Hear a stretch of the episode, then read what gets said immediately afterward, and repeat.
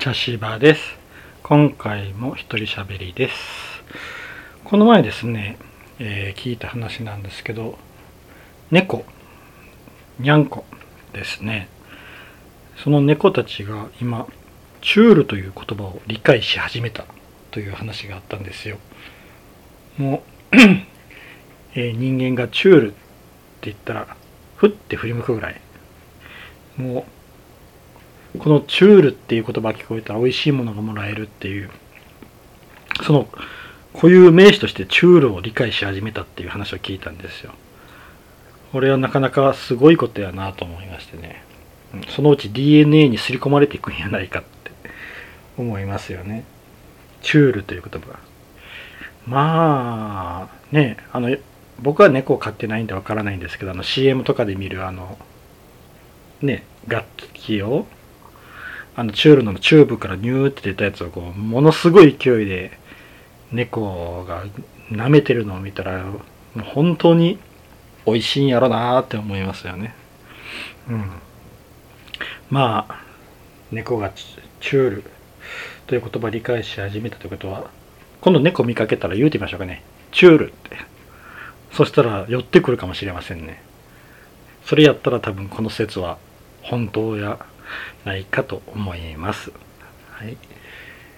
で、今回ですね、あのー、前にあのポンセさんってやっていたヤフー知恵袋の質問をちょっと一人でやってみたいと思います。ここに質問が入った紙があ、質問の紙が入った、えー、カンカンがありますんで、そこからいっこ引いて質問に答えていきたいと思います。はい。では、いきます。水に。はい、いっこ取りました。さて、何でしょうね。エロくないけれど、エロく聞こえる言葉を教えてください。あー、エロくないけど、エロく聞こえる言葉。なるほどね。まあ、ちょっといきなり、あの、話それますけど、あの、昔、ね、学生時代とかにあの、ね、辞書買い、買いますよね。英和辞典。そしたら、ね、セックスというところに蛍光ペンを引いてるやつとかいましたよね。はい。あとあの、国語辞典ですよね。国語辞典に、で、そういうエッチな言葉があったら、線を引いているやつとかいましたよね。何なんでしょうね、あれは。リピドーですかね。若者のリピドーでしょうかね。はい。というわけで、エロくないけどエロく聞こえる言葉。うん。あのですね、あの、まあ、有名な話なんですけど、あの、沖縄旅行に行った時に、僕はあのやっぱ感動しましたよ。あのマンコっていうあの看板、うん、あれ見た時にはちょっと感動しましたね。うん、もうおーって、まあこれは有名なとこですけどね。はい。うん。今ちょっとあの。ね、あのこれ沖縄で間違いないかなと思って今ちょっとネットで検索して調べよったんですけど、そこでちょっとあの画像に出てきたんですけど、ちょっといいですね。小学校よねん生の俳句があの看板になった俳句が載っと、載っとるんですけど、いい俳句ですね。えー、マンコがね綺麗になったら泳ぎたい、小学校よねん生の子供の俳句です。いやーすごいですね。うん。あとあのチンコっていうのもあるのご存知ですかね。あのカナダ南東部にある湖で、あの首都オタワからろっぴゃくキロほど北西に行ったところにあるみたいです。はい。カタカナでチンと書いて湖。うん、チンコですね。はい。まあこれらはもうあのねちゃんとある名前ですから、うん、これは言っていいと思いますし、ね、堂々と言っていいと思いますしね。あとあのマンコはアメリカ合衆国にもありますよね。はい。オレゴン州ハーニー郡にある湖ですよね。うん。すごい、うん、こういうのもいいですよね。ちゃんと何らかの理由があって付けられた名前でしょうからね。はい。あと、エロくないけどエロく聞こえる言葉ですね。うん。あのね、よくこうあのお仕事とかするときにちょっとこうね女性とかがこうあのどっか旅行とかに行ってお土産買ってきてねあのおまんじゅうを買ってきてこうおまんじゅう食べませんってこうって配り寄るのとかもねちょっとエロく聞こえる時がありますけどおまんじゅう食べませんとかね、うん、なんかあれですね。これ以上なんか言ったらちょっとただの変なやつになりそうな気がするんで、もうやめとこうかなこれ。うん。あの好感度が下がったらいけないので、もうここら辺でもこれはやめときます。はい。ちょっと次行きます。うん、もうね。これ以上好感度下げたくないんで僕もはいよいしょ。じゃあちょっといっこ取りました。あ長いなぁ。はい。正論を振りかざす人は自分の考えが全てなのでしょうか。私の周りに意見をズバッと言う人がいます。私はあまりはっきり意見を言えないの、言えないので尊敬していました。しかし最近になり正論しか言われない会話に疲れてしまいました。その人が言うことは大体その通りです。私の至らないところなど、しかし時には価値観の違いのようなところも言われます。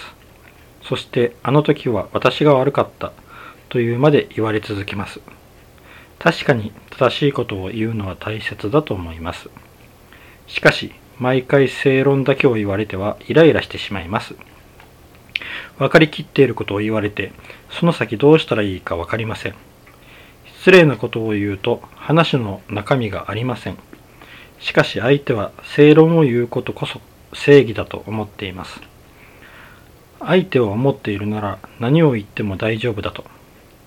こちらとしてはいくらなんでも傷、傷つくこともあります。本人は自分が立派な人間だと思っているようですが、私にはそうは思えません。嘘はつかない人なので信用はできますが、もう少しこちらの身になってくれてもいいのになと思ってしまいました。もうこの人に相談はしませんが、会話の中などでもいろいろ言われてしまうので、どうしようか悩んでいます。縁を切るのが最適なのでしょうか、あ、最善なのでしょうか。今まであまり縁を切るようなことがなかったので、何かアドバイスをお願いします。なるほど。正論を振りかざす人ですね。ああ、めんどくさいですね。それは。うーん。正論か。正論ですね。例えば、あの、会議とか、まあ、雑談でもいいですけど、あの、正論ってもうみんな、そんなことは分かってるよっていう話なんですよね。だから言わないんですよね。わざわざ。うん。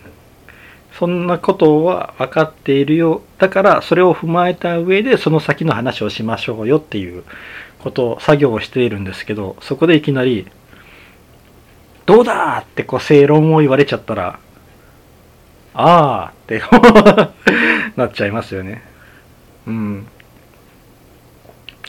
分かってますよ、そんなことはって。でもそれだけじゃ片付かないことだから話し合ってんじゃないのって思いますよね。うん。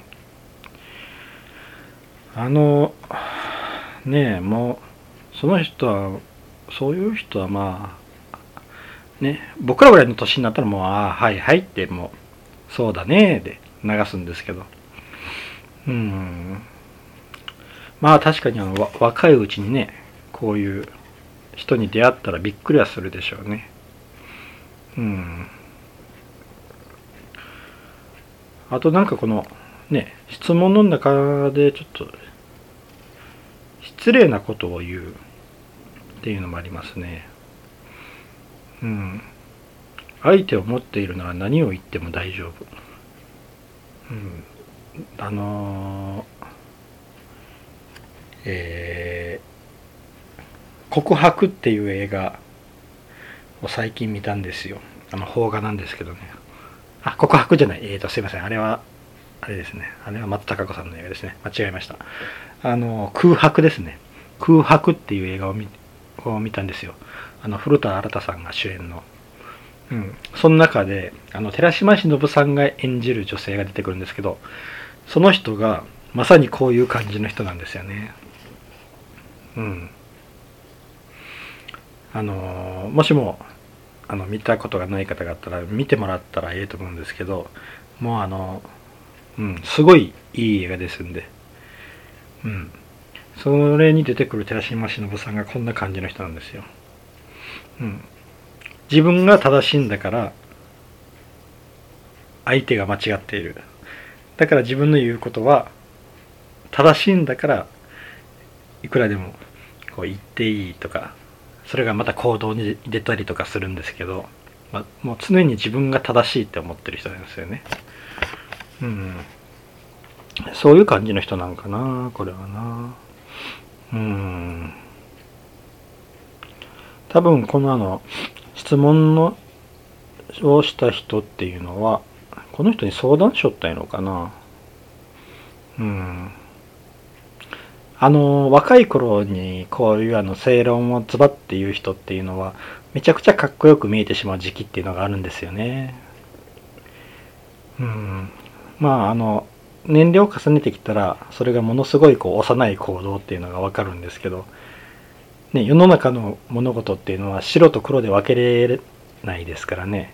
世の中にはグレーなことがいっぱいあるんで、うん、人の気持ちもね、白黒はっきりなんていうのはむ難しいですし、うん、だからあのね、僕はもう根本的に正論を振りかざす人っていうのはもう幼いなーっていう感じで見るんですけど、うん、ああ、君はまだそこ止まりですかっていう感じになるんですけどね、うん、まあね、あの、うん、時々僕は言うんですけど、あの、ある程度のね、こう付き合い方っていうのはいくつかあって、うん、もう自分が疲れる人とは距離感を取るのが一番いいんですよね。こう距離を取って付き合う。なんか用事がある時だけ連絡するとか、うんね、あの一緒によって楽しい人はいくらでも連絡取って遊び遊んだりすればいいと思うんですけど、もう自分が会って疲れる人とはもう距離を取っていくって。うん、それは別にあの喧嘩別れをしたわけでもないですし、うん、徐々に距離を取っていく。ただまあね、もうバツンと切るのはまたあのいろいろ遺恨が残ったりするかもしれないんで、こちらからは連絡を減らしていって距離を取っていくっていうのがいい方法なんじゃないかなと思うんですけどね。うん。あのね、これに書いてるように縁を切るみたいなことはせんでいいんですよ。お前とは縁を切るぞってこうやる必要はないんですよね。うん。フェードアウトですよ。フェードアウト。これすごくいい方法なんですよね。フェードアウトって。うん。で、あのね、こっちから距離を取っていったら自然と向こうからもだんだん連絡とかも来なくなりますからね。うん。それをするのがいいんじゃないかと思いますね。うん。正論か。正論ってしんどいんですよね。言われたらね。疲れとる時とかがちょっとこう、病んでる時に正論振りかざされたらイラッときますよね。ううん、まあね、でも若い頃自分もそういう部分あったかな、あったかもしれんな。多分周りからああガキやなと思って見られとったやろうなって思いますね。